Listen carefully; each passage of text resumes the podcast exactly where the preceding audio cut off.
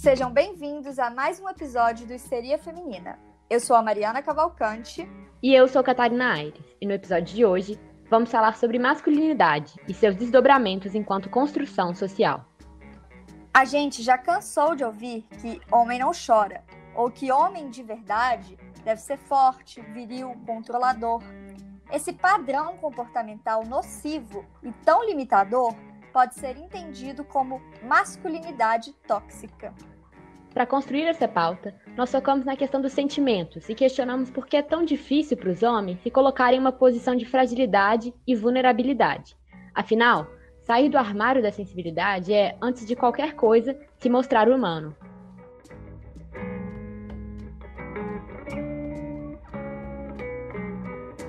Você vai se arrepender de levantar a mão pra mim.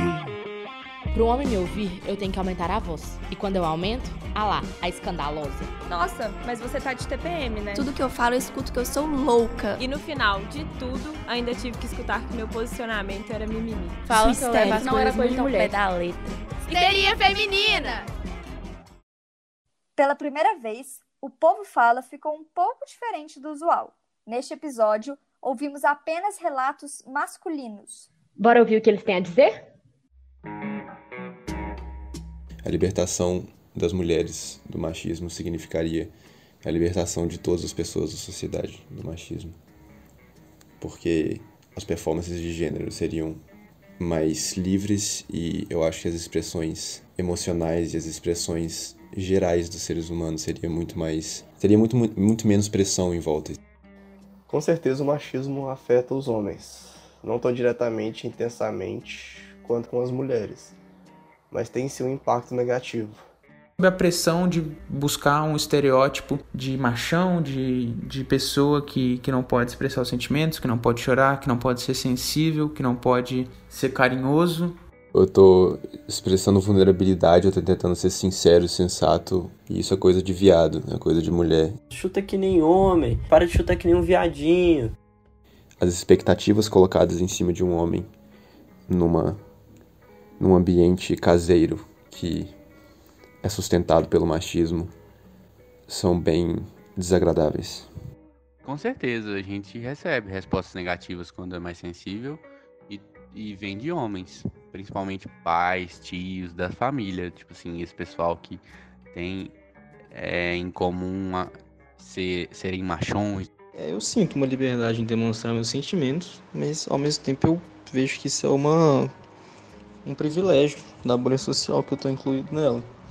Essa é uma, inclusive, uma das maneiras que o, que o, que o machismo afeta os homens, principalmente em que ele tem que ser a, essa pessoa sem sentimentos, sabe?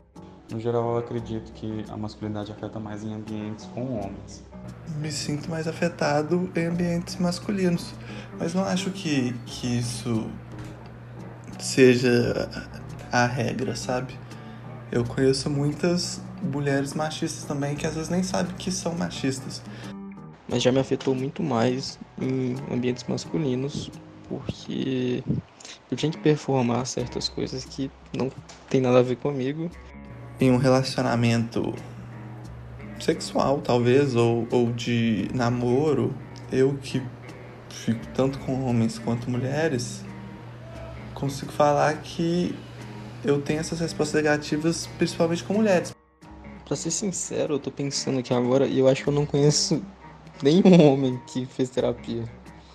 Tipo, deve ter uns dois ou três que já passaram pela minha vida, mas eles sequer compartilhavam esse tipo de coisa. Eu conheço pouquíssimos homens que fazem terapia e muito menos alguns que estão abertos a falar sobre isso.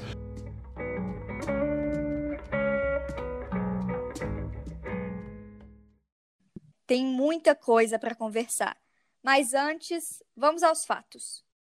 A taxa de mortalidade entre os homens jovens é de 4 a 7 vezes maior do que entre as mulheres. Um a cada cinco homens que vivem nas Américas morre antes dos 50 anos, sendo que muitas dessas mortes são violentas. Segundo o Ministério da Saúde, 83% das mortes por homicídio e acidentes têm homens como vítimas.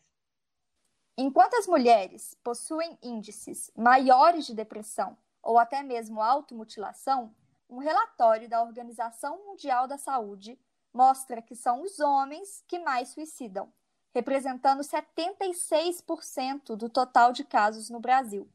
Ou seja, homens se matam quase quatro vezes mais do que mulheres. Em conclusão, homens são os que mais matam e os que mais morrem. E entre os que matam, é importante lembrar do feminicídio. Entre 1980 e 2013, 106.093 mulheres morreram por ser mulher, sendo que 71% dessas mortes são praticadas pelo ex ou pelo atual. Mas os dados não acabam por aí. 17% dos homens sofrem com dependência alcoólica. Os homens vítimas de abuso sexual demoram cerca de 20 anos para contar para alguém. É o que aponta uma pesquisa da Associação Quebrar o Silêncio. Eles também são 95% da população carcerária, sendo em sua maioria negros e periféricos. Segundo o Atlas da Violência de 2017, 92% das vítimas dos assassinatos no país em 2016 eram homens, e destes, 74,5% eram negros. Esses números também revelam a urgência por alguns recortes importantes, que foram muito bem explicitados no documentário O Silêncio dos Homens. Negros e LGBT sofrem ainda mais com as imposições da masculinidade tóxica. Para homens negros, a violência e o estigma do racismo estrutural entra em um embate com os estereótipos da sexualização, da força e da dureza. Já com os homens trans, além do altíssimo número de assassinatos, a postura da masculinidade também fere. É muito recorrente entre os homens trans que parem de chorar quando assumem papéis masculinos. Esses padrões são necessários para serem socialmente aceitos como homens. E no final das contas, esse tabu acerca da masculinidade gera uma feminização de assuntos muito importantes e que deveriam ser triviais, como a saúde mental e o próprio sentir. Ou melhor, falar sobre o sentir. Porque, assim como discutem no documentário, apenas três em cada dez homens possuem o hábito de conversar sobre seus medos e dúvidas com seus amigos. Ou seja, homens sentem e sofrem, mas sofrem calados e sozinhos. E a gente percebe isso através dos áudios do início do programa, são poucos os homens que fazem terapia. 75% dos homens brasileiros entre 25 e 44 anos nunca ouviram falar em masculinidade tóxica. Pois é, e essa pauta, ela veio muito forte para mim no início da quarentena, quando eu estava conversando com os amigos homens e eu descobri que eles não conversavam sequer sobre as frustrações de, de estar confinado pela primeira vez na vida. Gente, um mês em confinamento é de enlouquecer qualquer um, do nada, uma quarentena. Era no máximo um é, tapaia. Só isso. Eles não conseguiam aprofundar no assunto, eles não conseguiam explicar melhor as decepções, as frustrações, as angústias. Que no máximo, se começava a reclamar demais, eles recebiam a ah, para de viadagem. O que foi um choque para mim, porque apesar de saber que os homens não têm essa, essa liberdade mesmo de conversar sobre sentimentos com amigos, eu não esperava uma coisa tão simples como uma frustração de, um, de uma quarentena, de um confinamento, também não ser um assunto comum. Aí, depois de ouvir isso de um amigo, eu fiquei tão chocada que comecei a perguntar para outros, sei lá, você está conversando sobre a quarentena? E aí eu descobri que vários não estavam falando. Assim, é, tá ruim, mas não estou conversando sobre isso, estou vivendo, estou aceitando. Aí eu levei essa discussão para o meu grupo de amigas, que é um grupo que a gente conversa sobre tudo, sobre saúde mental, sexualidade, problemas familiares, trabalho, enfim, qualquer coisa. E a gente começou a perceber primeiro que eh, cada uma de nós devia conhecer uns três homens que fazem terapia, no máximo, dos homens próximos. Aí uma discussão que todas levantaram, principalmente as que namoram homens, foi que os namorados delas não sabem muito bem entender e explicar as emoções dele. Aí minhas amigas falavam que em uma situação ruim, eles entendiam que eles estavam com raiva, é, e aí, as próprias namoradas tinham que explicar: não, você não tá com raiva, você tá triste, você tá frustrado. E depois ele reconhecia, uma coisa óbvia. Então você percebe que ele, esses caras tão, não estão falando sobre isso que eles não conseguem entender o que eles estão sentindo. Porque eles estão tão acostumados a não falar sobre isso e a reprimir esses sentimentos que eles não entendem esse sentimento. E é muito comum que o que eles sintam acaba indo para raiva. Então, eu acho que essa questão dele ir para a raiva é que parece às vezes que a forma como o homem é criado é de responder tudo com raiva, com violência, com agressividade. Parece que eles entendem que isso faz parte da performance masculina. Então, se eu quero performar, né, o meu, a minha parte homem, se eu quero mostrar que eu sou homem, tem, tem que sentir raiva, tem que ser agressivo, tem que ser violento. O homem é forte, o homem é grande, né? O homem se impõe, é mais do que tudo, muitas vezes fisicamente, hoje em dia monetariamente, né? Financeiramente, o homem se impõe. Né? Então ele, ele tem isso. E aí eu acho que talvez esse motivo que eles não conseguem reconhecer outros sentimentos é exatamente porque para eles tudo é raiva. Eles não podem ser tristes, não podem ser frustrados, eles não podem ficar chateados, porque isso é coisa de mulherzinha. Eles têm raiva. Raiva é masculino. E é, eles come... isso é um problema porque eles começam a responder tudo com raiva, e isso vai moldar, acho que uma das maiores características do machismo e a maior forma como esse machismo afeta as mulheres, que é exatamente a violência. Isso vai mudar, moldar a forma como que vários homens é, agem no dia a dia. Que não necessariamente eles agiriam assim, mas eles agem porque eles foram criados pensando que a resposta para tudo é ser violento. Então, você está com ciúmes, você vai ser ou violento com a sua namorada, ou então, se é machão, você vai lá e você vai ser violento com, com outro cara que você ficou com ciúmes. Eu vou mostrar que eu sou macho e eu vou matar ele, eu vou bater nele, eu vou perseguir ele. Você, você tá chateado, você vai você vai perseguir sua namorada. Entende? São respostas que, se você parar para pensar, são ridículas, mas os homens perseguem elas porque eles foram criados com essa ideia de que o homem tem que ser fortão. E aí, o que está envolto com isso? É raiva, é violência, é agressividade, é opressão. E eu, eu acho que é por isso, talvez, que tantas mulheres veem isso, o homem com essa dificuldade de reconhecer os reais sentimentos dele, transformando tudo em raiva. Nossa, total. E faz muito sentido isso, isso volta para tudo que a gente está conversando. Exprimir a raiva, ela volta para a virilidade, ela volta para uma para uma emoção que vem desde a infância. O menino ele deve ser motivado a brigar, ele deve ser motivado a competir, ele deve ser motivado, inclusive, a ser agressivo, porque ser agressivo é coisa de homem. Uhum. E aí volta para toda a questão da violência, que inclusive é o que a gente falou nesses inúmeros dados que já estão é, expressos em, em números fatais mesmo, que está levando o que a masculinidade se tornou é isso, é um retrato violento, é um retrato obsceno é, você vê que os homens matam as mulheres por serem mulheres, né? Que esse é o feminicídio. Mas os homens são muito assassinados, são muitos homens matando outros homens, não porque eles são homens, não tem nada a ver com isso, mas porque eles são ensinados a sentir raiva, a serem agressivos. Você mexeu comigo, eu te mato. É isso que você disse, a virilidade, ela está completamente ligada com o ser agressivo, com o ser violento, com o ser brigão, o cara grande, forte, que bate em todo mundo, parece que eles transformaram isso em ser viril. E não tem nada a ver, um cara agressivo não é legal, não é bonito, não é interessante para ninguém. Não é interessante como uma sociedade você criar homens agressivos. Mas é exatamente isso que a gente está fazendo. A gente está criando homens agressivos. E isso tem uma resposta muito negativa para todos os sentidos da vida: o sentido social, é, econômico, é, político, tudo, porque aí a gente vê na política homens que que estão fazendo políticas ridículas, porque eles pensam tudo com violência, menos racionalidade, mais violência. Você vê economicamente, a gente está perdendo talentos, está perdendo gente boa, inteligente, produtiva, porque estão respondendo com violência. Seja violência com as mulheres, impedindo elas de chegarem em lugares incríveis, ou violência com os homens, Entende o que eu tô querendo dizer? Estragando Não, demais. uma sociedade inteira? Sim, em todos os aspectos, em todas as camadas da vida social, eles conseguem se impor com essa agressividade e construir esse, esse, esse estereótipo de masculinidade que machuca, que machuca até eles mesmos.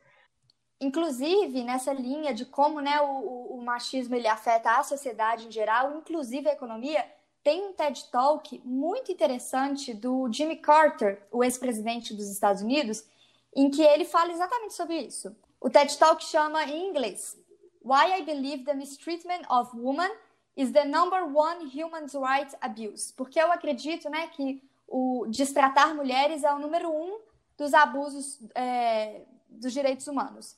E é muito interessante como ele vai falar isso, né? Como que esse esse abuso, esse machismo afeta todo mundo. É claro que mais as mulheres, e claro que as mulheres sofrem até fisicamente mais com isso. mas afeta a sociedade em geral, porque você excluir mulheres já é um fator muito grande para você prejudicar uma sociedade. Demais, demais. É importante lembrar que a mais prejudicada sempre vai ser a mulher, né? A gente vai falar um pouco mais sobre isso no final do programa, mas porque a gente fala que prejudica eles também, claro, prejudica, mas é, é muito mais voltado para as mulheres. E essa performance deles, porque é uma performance, essa performance de agressividade, de, de masculinidade, é engraçado como ela acontece em todos os aspectos da vida, em todos os, ou melhor, em todos os ambientes que eles estão. Eles podem ter um ambiente só com homens ou um ambiente só com mulheres. E naquela pergunta que a gente fez no Povo Fala para os meninos, é, sobre se, se, eles achavam que a masculinidade afetava mais em ambientes femininos ou masculinos. Eu fui surpreendida, porque eu achei que todas as respostas iam ser em ambientes masculinos. Só que muitos responderam também em ambientes femininos. E, e isso volta para a questão que essa performance deles, eles se sentem pressionados a serem homens não só com os homens para se mostrar machão, mas para as mulheres.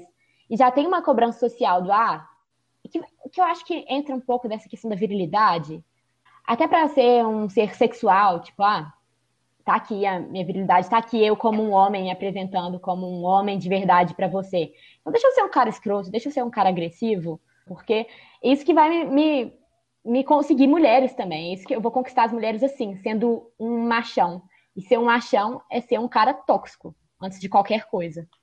Nós mulheres, a gente compra o discurso machista, né? Tanto que a gente tem muitas mulheres que vão reproduzir esse discurso, inclusive com outras mulheres. E a gente reproduz eles também no que a gente cobra do comportamento masculino. Então, eu, como mulher, eu, eu compro essa ideia de que o homem masculino e o homem viril é um homem agressivo, violento, forte, é, que se impõe é, fisicamente e, e agressivamente. E quando eu compro essa ideia, eu não vou aceitar homens que não se comportam desse jeito.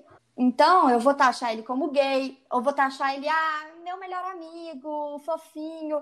Mas ter relacionamentos românticos, é, as mulheres, elas compram essa ideia e elas vão atrás disso. E a gente vê muita frustração exatamente por causa disso. Porque de repente a gente se vê com um cara que tá sendo agressivo comigo. Entende? Porque é o que os homens estão aprendendo de como eles devem tratar as mulheres e como as mulheres estão aprendendo que devem ser tratadas por homens.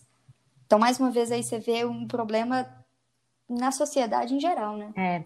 E esse taxar como gay, ele volta pro gênero feminino, não pro gênero masculino. Porque quando eles, eles um, cara, um amigo deles começa a falar que a quarentena tá uma merda, que ele tá se sentindo muito mal, e aí um, um amigo vai responder e falar, ah, para de viadagem é porque ele está entendendo que o comportamento daquele homem é um comportamento de mulher. Por isso, ele, ele é um comportamento que deveria ser reprimido. Ah, eu não sei se faz sentido o que eu tô falando. Não, mas eu acho que é exatamente isso, né? O ser feminino, tudo que é associado à feminilidade, mesmo que na verdade não tenha nada a ver, como por exemplo, ser sentimental. Isso não tem nada a ver com ser mulher, mas ligaram aí com a feminilidade. E aí, quando um homem reproduz alguma coisa, algum comportamento que por algum motivo a gente definiu como sendo feminino, ele é criticado, ele é reprimido. É claro que a gente vai ver isso na homofobia quando, por exemplo, igual você falou, um homem ele se comporta com algo que vai se intitular como sendo feminino, ser muito sentimental, chorar, não gostar de esporte, fazer alguma coisa feminina, né, ler romances, dançar balé, brincar de boneca, passar maquiagem, ele vai ser viado, ele vai ser gay. E, e, mesmo que muitas vezes ele não seja homossexual, e mesmo que tenha vários homossexuais que não são desse jeito, porque não tem nada a ver a orientação sexual com a forma como você se expressa, com a forma como você é, como você se sente, mas é visto desse jeito. E a gente vê que é tão ligado, porque eu, eu já vi muito discurso de homem falando isso.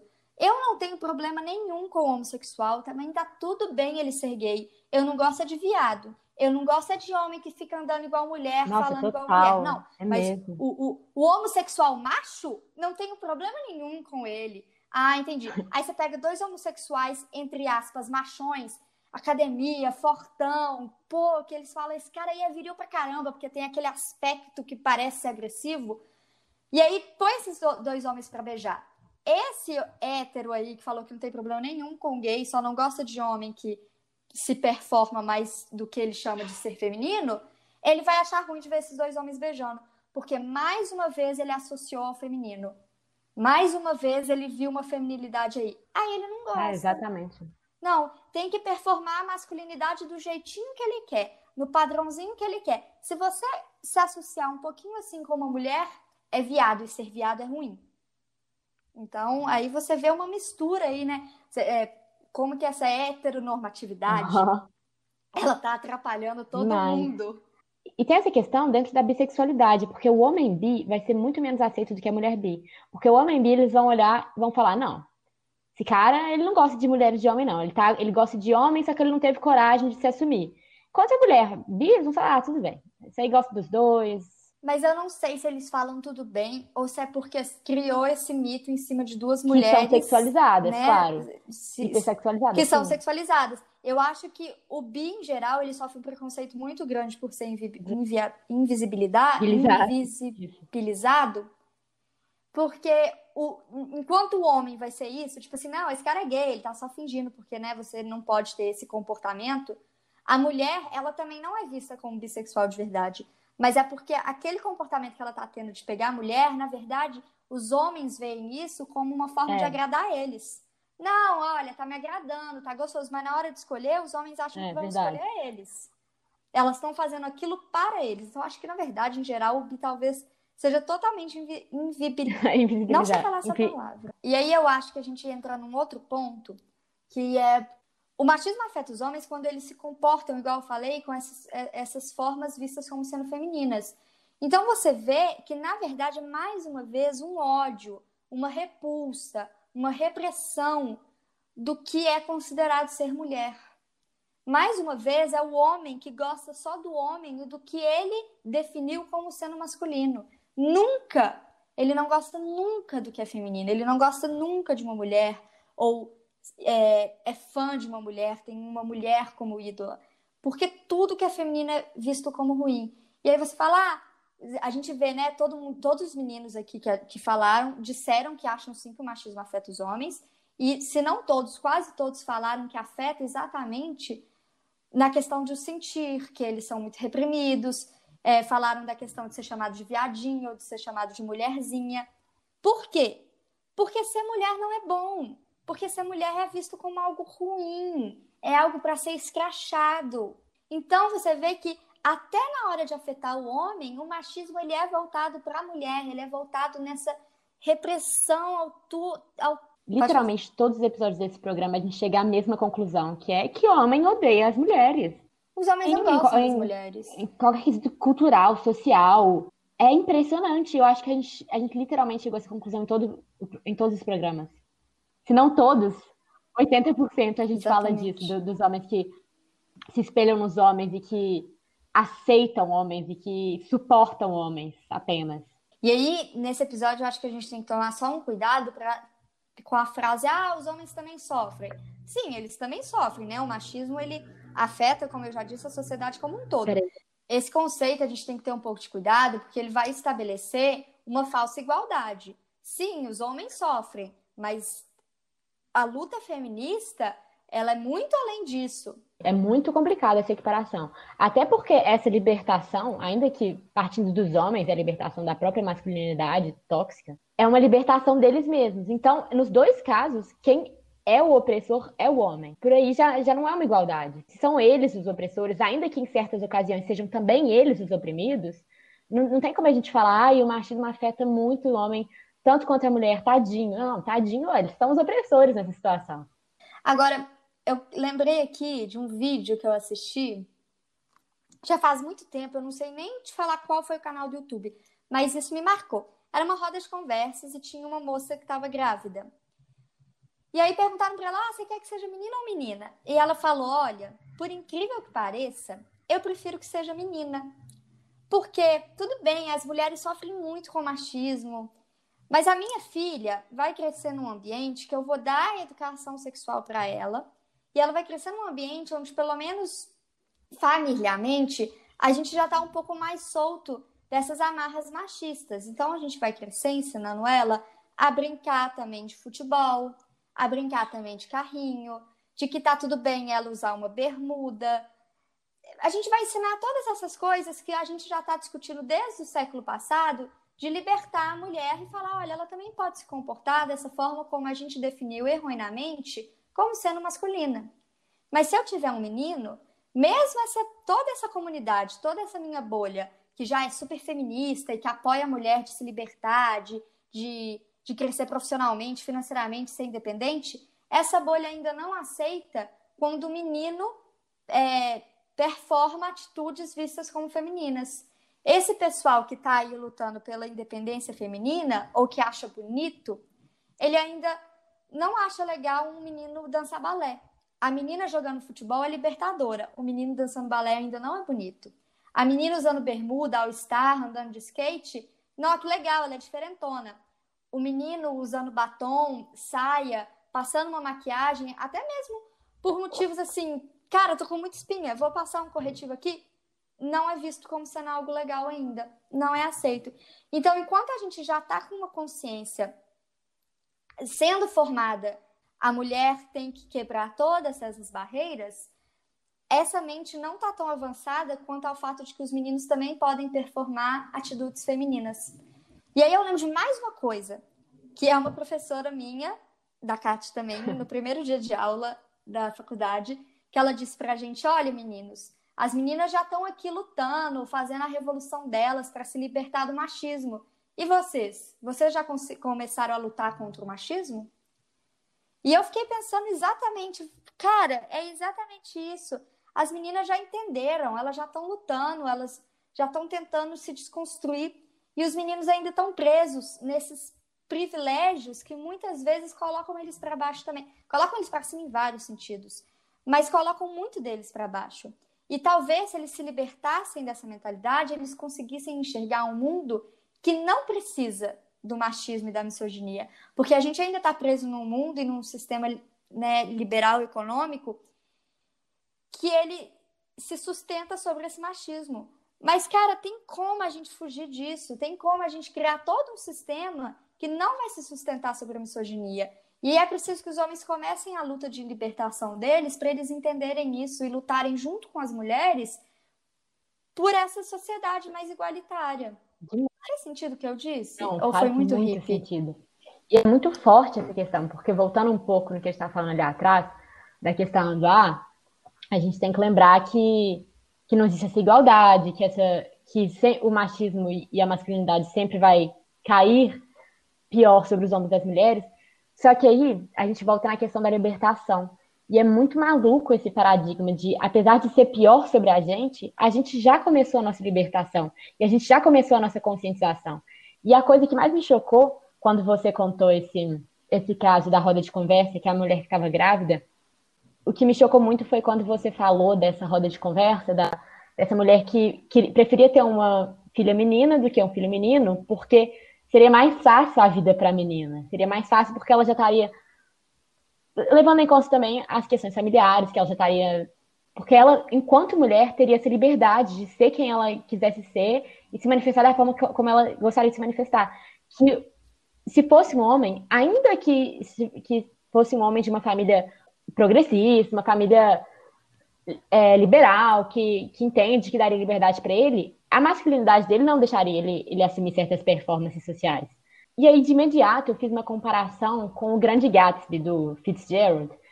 A frase que mais me chocou foi quando a personagem Daisy, que estava grávida, e a filha dela nasce, ela descobre que é uma menina, e aí ela tem, ela com lágrimas nos olhos, lágrimas de tristeza, ela fala: ah, espero que ela seja uma tolinha, porque a melhor coisa que uma menina pode fazer é ser uma linda tolinha. E aquilo mexeu tanto comigo, entender que o melhor para ela era era ser uma tola mesmo, era não ter consciência, não ter discernimento do amarras sociais que estariam sobre ela. Tudo bem, naquela época, naquele contexto. E eu ouvi hoje, sabe? É, é, tão, é tão bonito isso. Eu ouvi que uma menina que nasce hoje é, ai, tomara que seja uma menina, porque ela já vai ser uma menina liberta, ela vai ser uma menina consciente. E, e consciência dessa libertação dela, desse processo histórico e cultural que, que as mulheres passaram desde o, o sufrágio.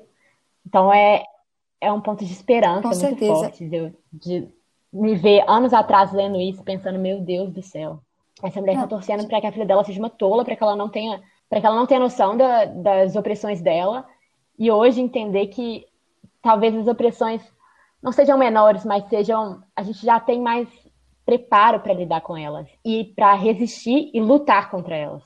Quando eu ouvi isso, eu pensei a mesma coisa. Em todos os livros que eu já li, lá de antigamente, Jane Austen, as Irmãs Brontë, o livro da Madame Bovary, Ana Karenina, que são livros lá da época vitoriana que tratavam da mulher, em todos os livros, todos, todos os livros das Irmãs Brontë, da Jane Austen, todos eles sempre tem uma parte em que a personagem feminina fala sobre como que queria que nascesse menino, ou então exatamente isso, né? Como que, ai, vou, vou fingir aqui ser bobinha, né? A Jane Austen, ela discute muito isso, sobre como que, como conquistar homens, e aí é sempre isso, ai, vou fingir ser bobinha, fingir que eu não leio e tal.